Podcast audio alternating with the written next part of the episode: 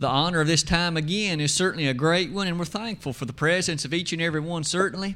For our visitors and our membership alike, we're simply each, no doubt, excited that God has blessed us with the capability, the disposition of heart and mind that has allowed us to assemble on this Sunday afternoon.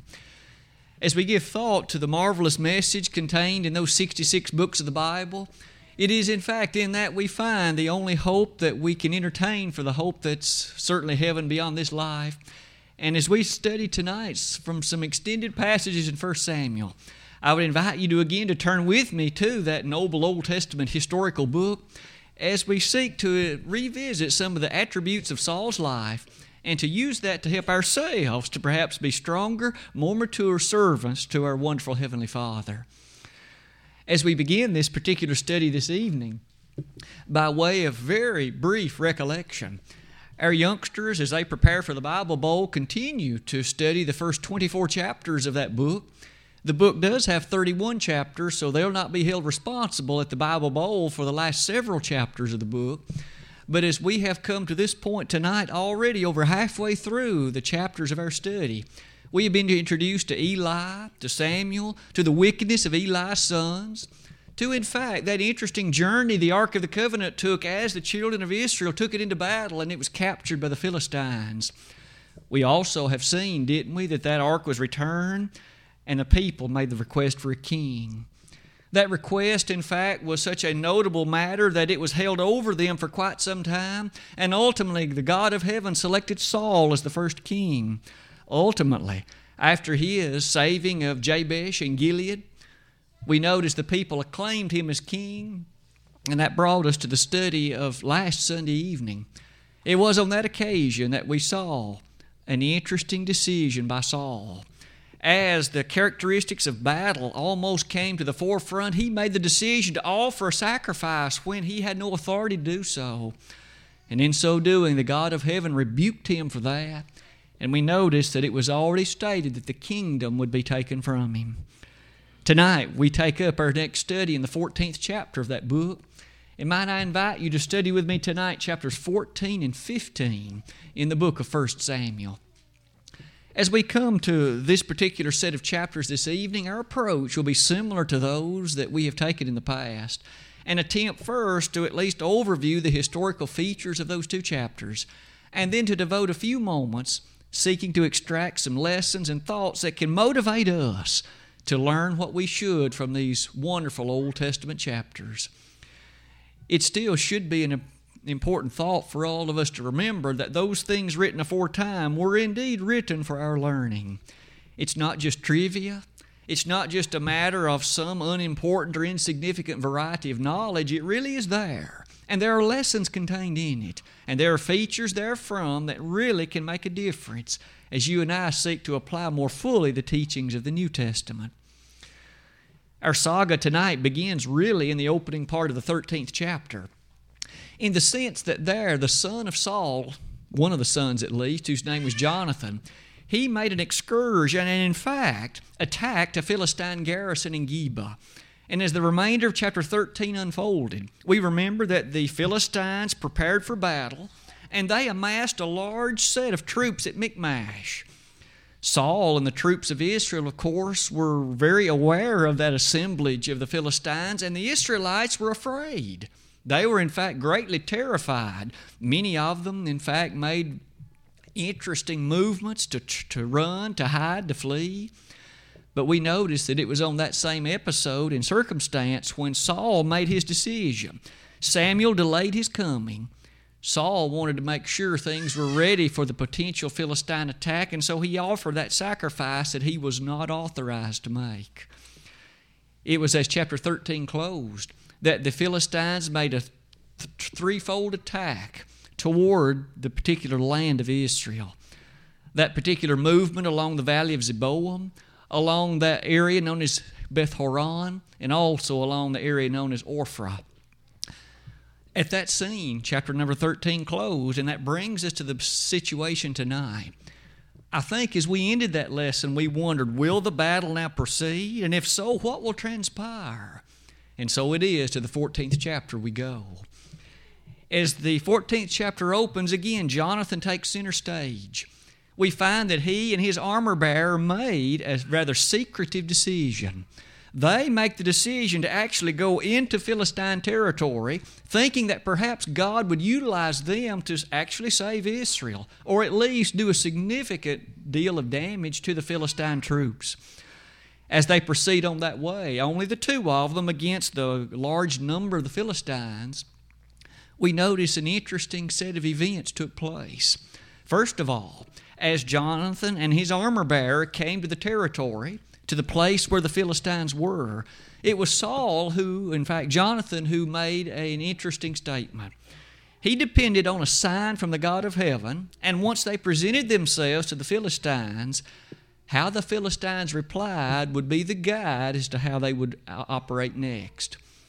It turns out that the Philistines did reply in the way that indicated to Jonathan that God was with them and so they ended up slaying some 20 Philistines in a rather small territory or area. All that did, though, was cause a great deal of havoc and a great deal of confusion because the Philistines began to battle each other. The text actually says they beat one another down.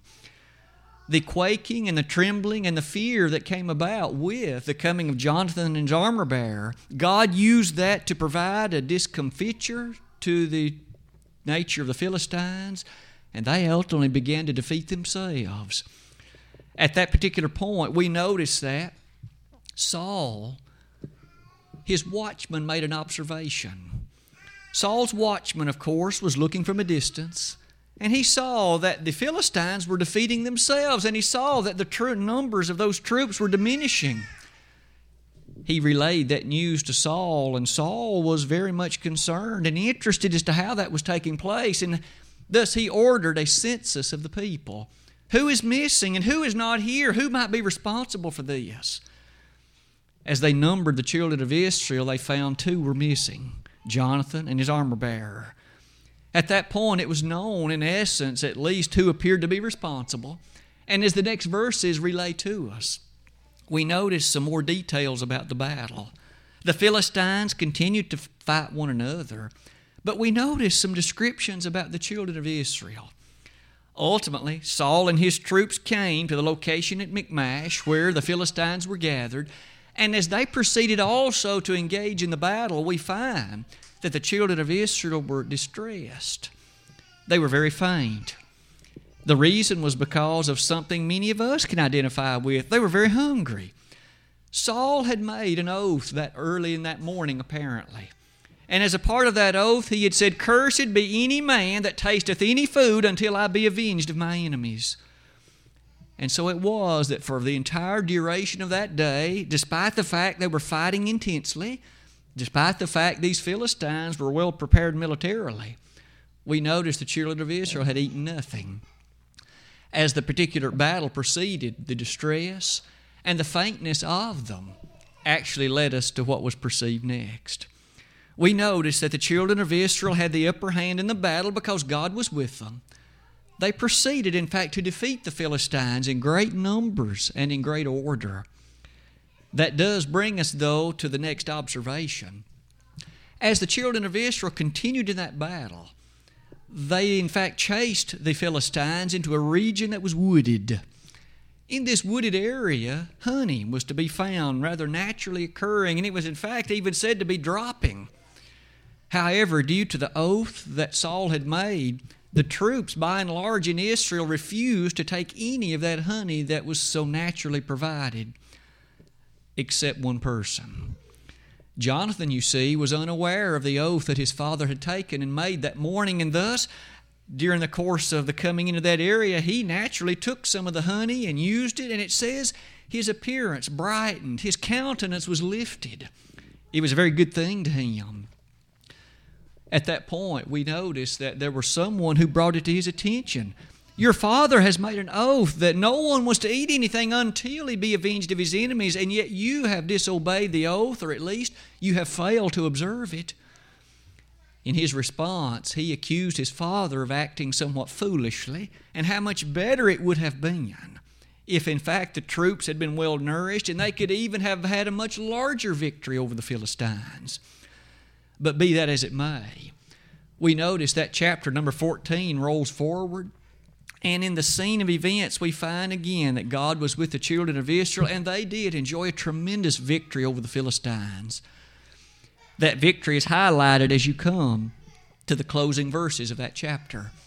We find that Saul, in fact, enjoyed victory over many of the enemies of Israel the Edomites, the Moabites, the Ammonites, even the Amalekites, and others.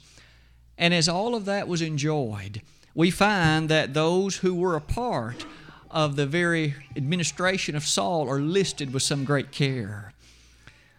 At that point, as you can see, the 14th chapter draws to its conclusion.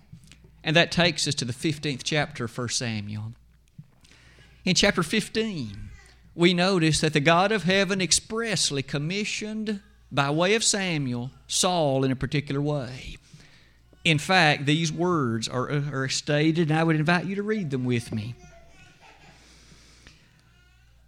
Verse number 3 of 1 Samuel 15 reads Now go and smite Amalek, and utterly destroy all that they have, and spare them not, but slay both man and woman, infant and suckling, ox and sheep, camel and ass. And although the statement is very direct and straightforward, we notice that through Samuel, God had a very specific matter in mind. He wanted the Amalekites utterly destroyed, completely, in fact, removed. He had commissioned Saul to carry out that particular work.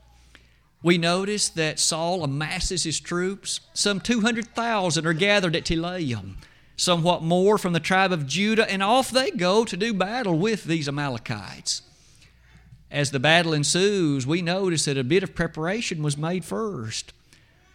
Saul, in fact, made contact with the Kenites and had them, in fact, to remove themselves or depart because they weren't the ones that God had said to attack. God had said to battle the Amalekites. We notice beginning in the next verses of chapter 15 that the battle did proceed, and the children of Israel did slay and slaughter a large host of the Amalekites. However, they did save King Agag alive, the king of the Amalekites, and furthermore, they also saved the very best of the animals, with the intent to offer them as sacrifice unto God. In summary, thus, we notice that God said to utterly destroy them, but Saul and the people saved one person, namely the king, and also the very best of the animals with the intent to bring them back to sacrifice. At this point, we then notice information was relayed to, by, by, to, to Samuel about the events of what had happened. And the text is very interesting in that it reads Saul was grieved, or rather, Samuel was grieved, and he cried all night. What Saul had done and what the people had done greatly weighed upon his heart. He was greatly saddened, very grieved by it. And the next morning, when Saul and the troops, in fact, returned and he was able to make contact with them, we find an interesting conversation developed. The very first words out of Saul's mouth were these. I'd invite you to read a few selected passages. In chapter 15, verse number 13, these were the first words out of Saul's mouth upon returning. Blessed be thou of the Lord, I have performed the commandment of the Lord. Saul initially stated, it seems with a great deal of excitement and eagerness, that I have done what God commanded to be done. I have obeyed his commandment. The very next question from the lips of Samuel were these, verse number 14. What meaneth then this bleating of the sheep in mine ears and the lowing of the oxen which I hear? Saul, if indeed you have kept that commandment of God, how can it be that I hear the oxen and the sheep which I do? The conversation proceeded. You'll notice, verse 15, Saul said, They have brought them. He took the opportunity to try to shift a bit of the responsibility to the children of Israel. They have brought them back, and the sole express purpose has been so that we may offer a sacrifice unto God. At that point, Samuel then said, Stay and let me speak to the Lord. And in the response of the God of heaven's commandment, Verses 17 and 18 basically could be paraphrased as follows Saul, when you were little in your own eyes, and I gave you these commandments, was not I the one that lifted you to the placement of the kingship? But now it says, I gave you the commandment. And verse 19 says, Thou didst not obey the voice of the Lord. Saul was directly accused of disobedience. He was directly asserted and declared to have failed to do that which the God of heaven commanded. And we notice in the verses that follow, verse number 20, Saul in reply says, Yea, I have obeyed the voice of the Lord. He still maintained an integrity and a sense of obedience.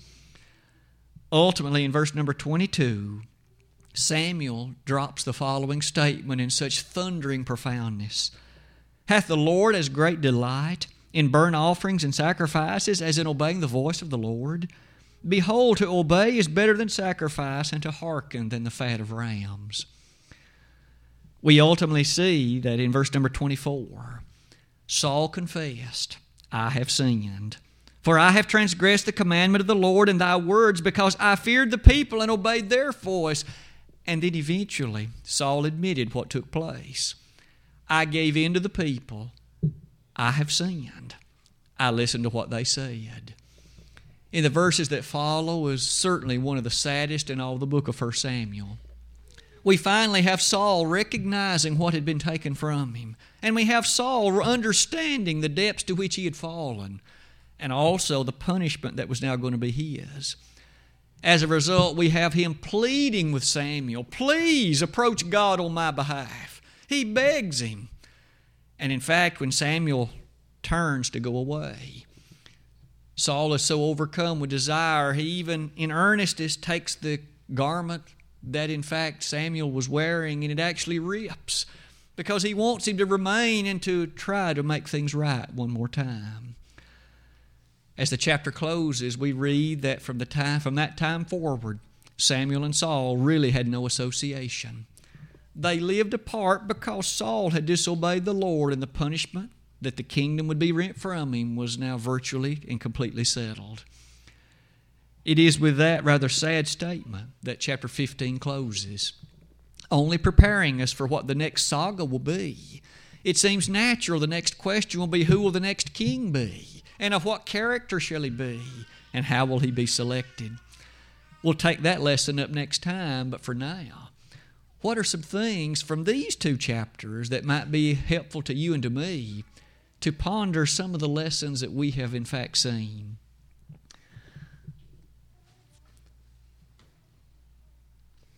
The first lesson might well be this one.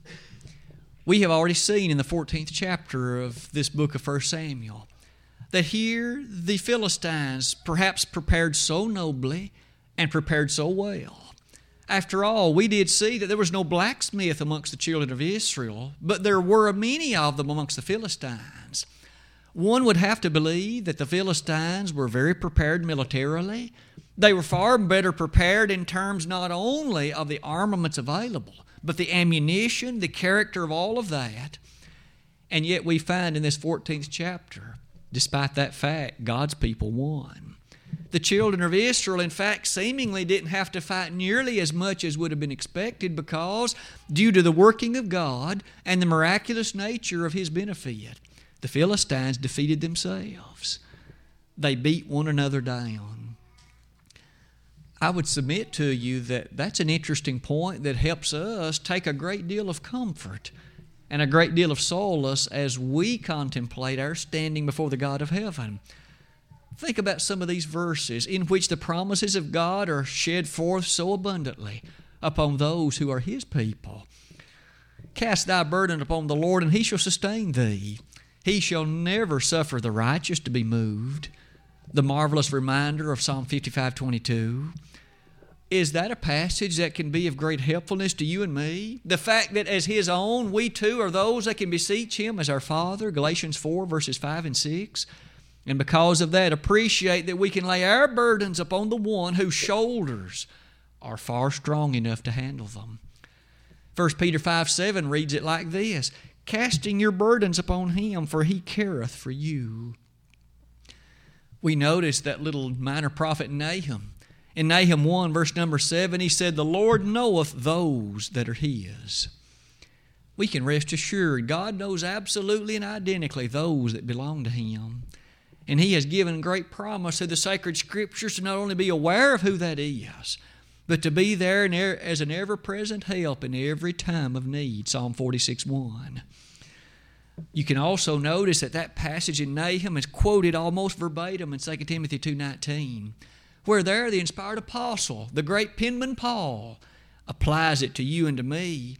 This promise standeth sure that the Lord knoweth those that are his own. To those that are faithful Christians, we are special and blessed people because of our association to the perfect, almighty God of heaven in His magnitude and in His greatness, there is nothing too strong for Him. Didn't Jesus make a statement along that line in Matthew 19 26? There is nothing too great or mighty for Him. It is in light of a passage like that one. It challenges us to appreciate the greatness of Psalm 37, verses 39 and 40. When it speaks of the righteous on that occasion, it is there stated that they can rest in such a noble and pleasant position because God fights for them and because they can appreciate the honor and wonder of being His servant. I would submit to you that as we merely think about that, it does take us to a second lesson. This second lesson is perhaps the highlight section of these two chapters, at least as we think about almost innumerable sermons preached from it over the years. I would invite you to reflect with me for a moment about Saul. Here was one, this very handsome, strapping young man, who, in fact, as we've described before, was a very pleasant person to look at, apparently. Very attractive. He seemingly had everything going for him. But we find in this chapter, he disobeyed what God said. God said to go and destroy the Amalekites.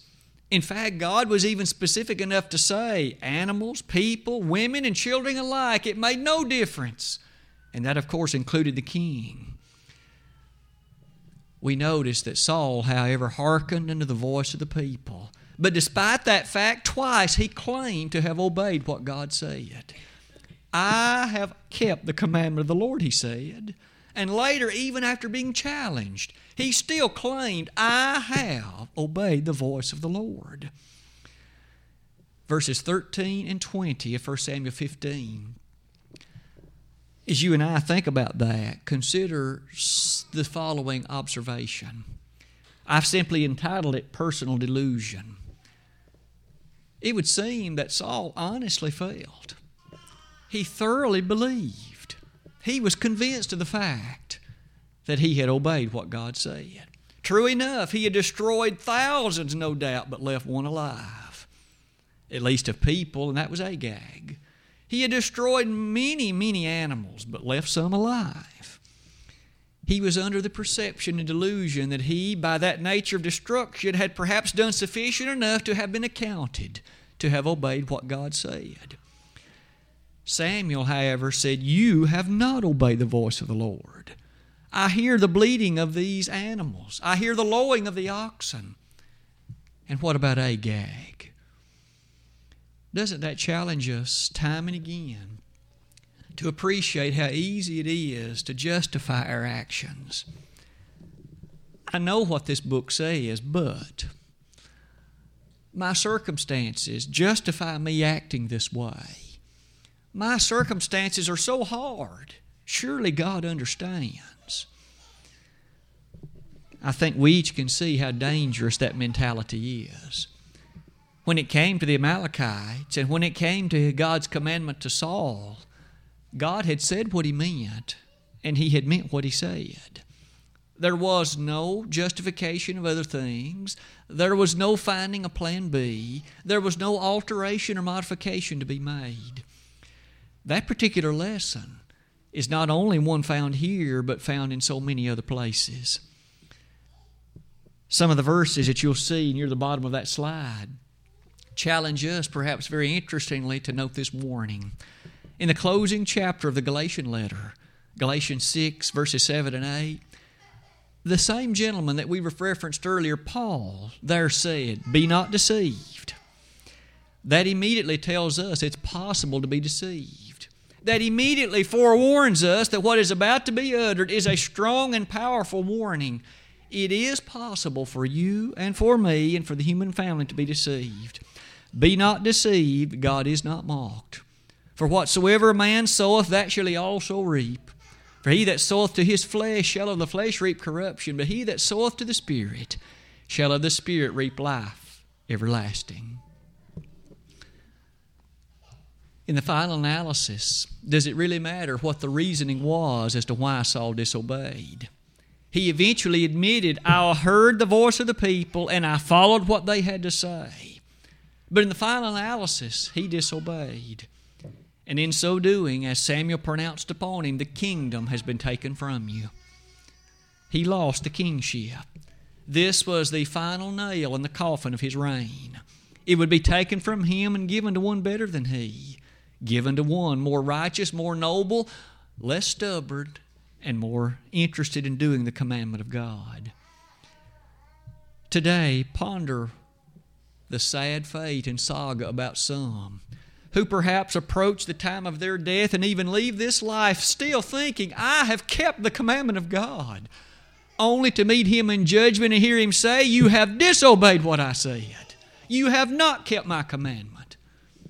And He begins to list several passages, perhaps even quoting them. What possible answer would the person have? It'll do no good to say, I thought. It will avail nothing to say, I considered. It'll do nothing to say, but I perceived. All that will matter is, did we keep what this book says? Nothing else will make any difference. Saul learned that God's word is irrefutable. Saul learned that God's word cannot be taken back, altered, and changed.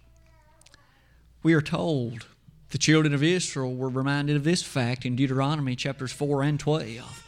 God's word doesn't change. Ye shall not add thereto nor subtract aught from it. The book of Revelation closes with one final warning to the same. Thus, as we think about the Word of God, no wonder it's so special. For this is the very Word that shall be opened at judgment, and your life and mine will be judged according to what this book has taught. May we think very seriously and urgently about the mistake that Saul made, because in principle we easily could make the same.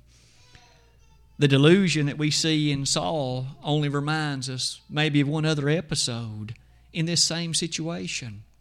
Lesson number three.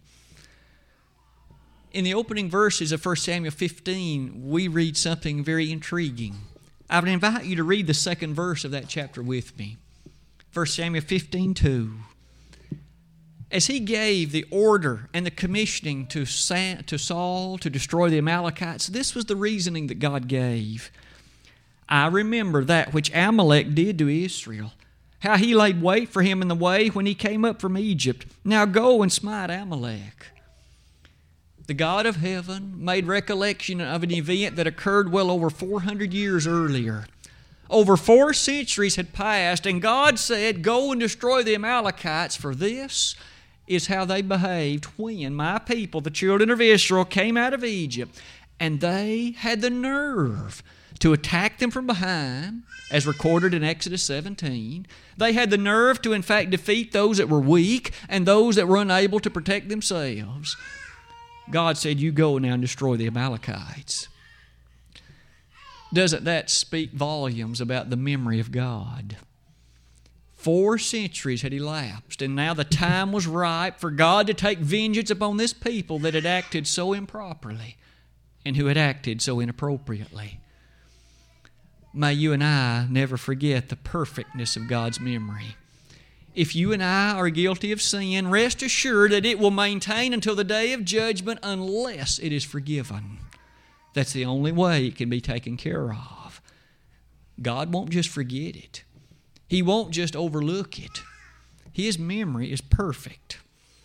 Thanks be unto God for the blood of Jesus Christ that allows that sin to completely be forgiven so that it will never be held against you and me again. The slate of God's memory is wiped perfectly clean and the blood of Jesus Christ is the wonderful eraser. It'll wipe away the sins of my life and yours, and they shall never reappear. When God forgives and when He forgets, His forgiveness is perfect, and so is His memory. Sad to say, sometimes your memory and mine is far from perfect. We may forget, and we may overlook, and we may, in fact, look upon things incorrectly, but God does not behave so. I suspect that the Amalekites, at least in part, were reminded of the perfectness of God's memory. And may you and I today also give thought to how greatly that lesson is taught to us.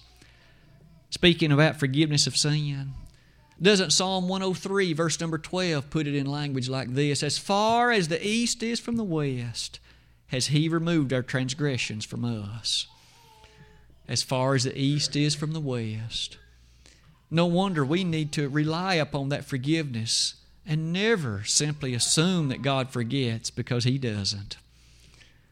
The perfectness of God is highlighted in so many ways, and His memory is just one of the things that occupy our attention and could do so for hours on end. When you think about the nature of His memory and His perfectness, notice with me that statement of 1 John 1, verse 7. That seems to be so beautiful in His presentation we read on that occasion about the greatness of God's forgiveness as the blood of Christ cleanses us from all sin. We can rest assured of that truth. You'll notice it doesn't say that it's just overlooked, but it's cleansed. Thanks be unto God for the blood of Christ. That unspeakable gift that God made on our behalf so that you and I could have not just a forgetting of it, but a forgiveness of it the loving forgiveness of our God in heaven. It is with that in mind that we do appreciate that fourth and final lesson of our time tonight. So far as we've looked at the escapades and the episodes about Saul's life, perhaps one more thing the reaction to sin. Isn't it shocking to see the contrast in this chapter? On the one hand, we have Saul, who, even though he was chastised twice, he still didn't appreciate the enormity of his disobedience. Standing in contrast to him is Samuel, who cried all night long because of what Saul had done. It was Samuel who grieved over sin when you'd think it might have been Saul. But all the while, Samuel understood the enormity of the foolishness of what Saul had done. And again, the text informs us that it was he who grieved and cried all night. I might ask, isn't it still that way today? The righteous are the ones that are grieved because of sin. Those that are unrighteous, in many cases, don't care, and often they don't understand. But those who understand the majesty and love and perfectness of God, it's they who cry because they see sin in their life or the lives of others. It's they who are moved to action, and it's they who are overwhelmed with tears. Those who are unrighteous often, at the very least, again, fail to appreciate what sin is, and even if they do, they often don't even care. How sad. Because we are told, aren't we, that the wages of sin is death. But the gift of God is eternal life through Jesus Christ our Lord. And so, my friend, what will it be for you and me? Does it break our heart to realize sin? Or do we not care? Our society so often parades what's ungodly, parades what's filled with iniquity and sin. And it's clear that they don't understand in many ways what the Bible declares, and if they have been brought to attention of it, they honestly don't care because they want to do other things.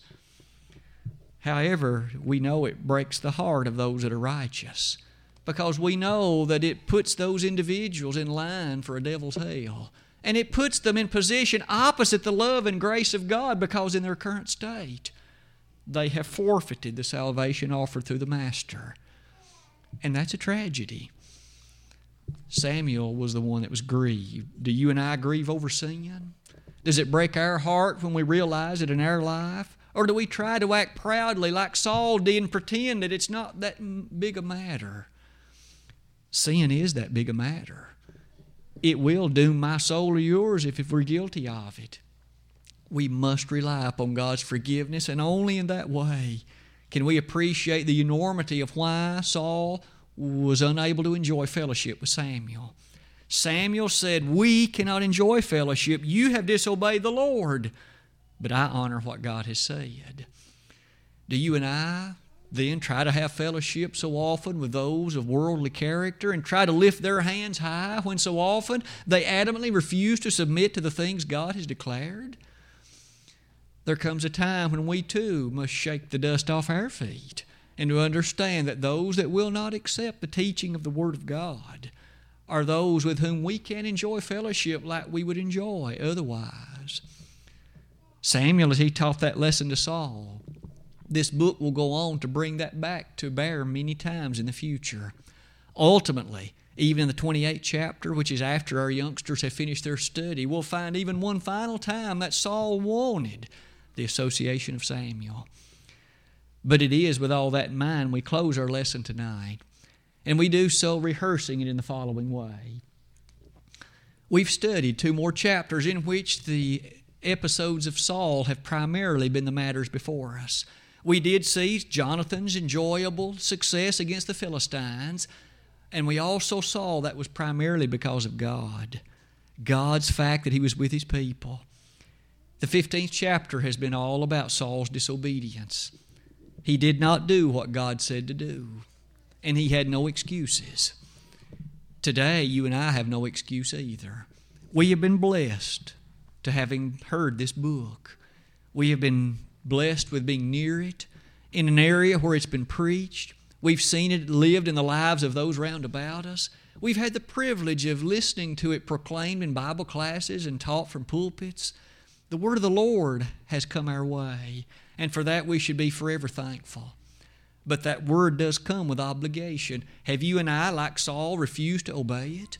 Or have we, with tenderness of heart, yearned to strive to bring our lives into compliance with it? Tonight, if you're not a faithful member of the body of Christ, don't remain aloof from the salvation that God has to offer. Don't remain at a distance but come with desirable interest and loving heart to what God has said. The plan of salvation reads as follows You need to hear not only what God has said, but to believe Him to be the Son of God. Believe Jesus to be the very Messiah, the anointed one, who came to save you and me from sin.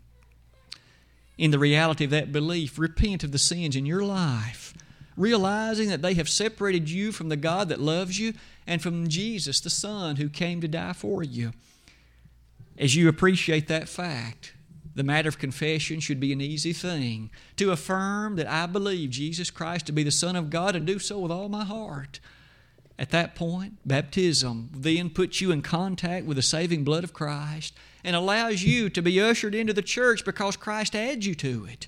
Acts 2, verse 47. If we could assist one or more tonight in the accomplishment of that, what a lovely thing for you this day it would be. If you, though, have become a member of that body at some former day, but at this very moment, you've allowed some of the mistakes of Saul to become your own. You have acted with a degree of disobedience, and yet you've pretended that things are well and fine. We often sing a song, Is It Well With Your Soul? May we each be honest about that.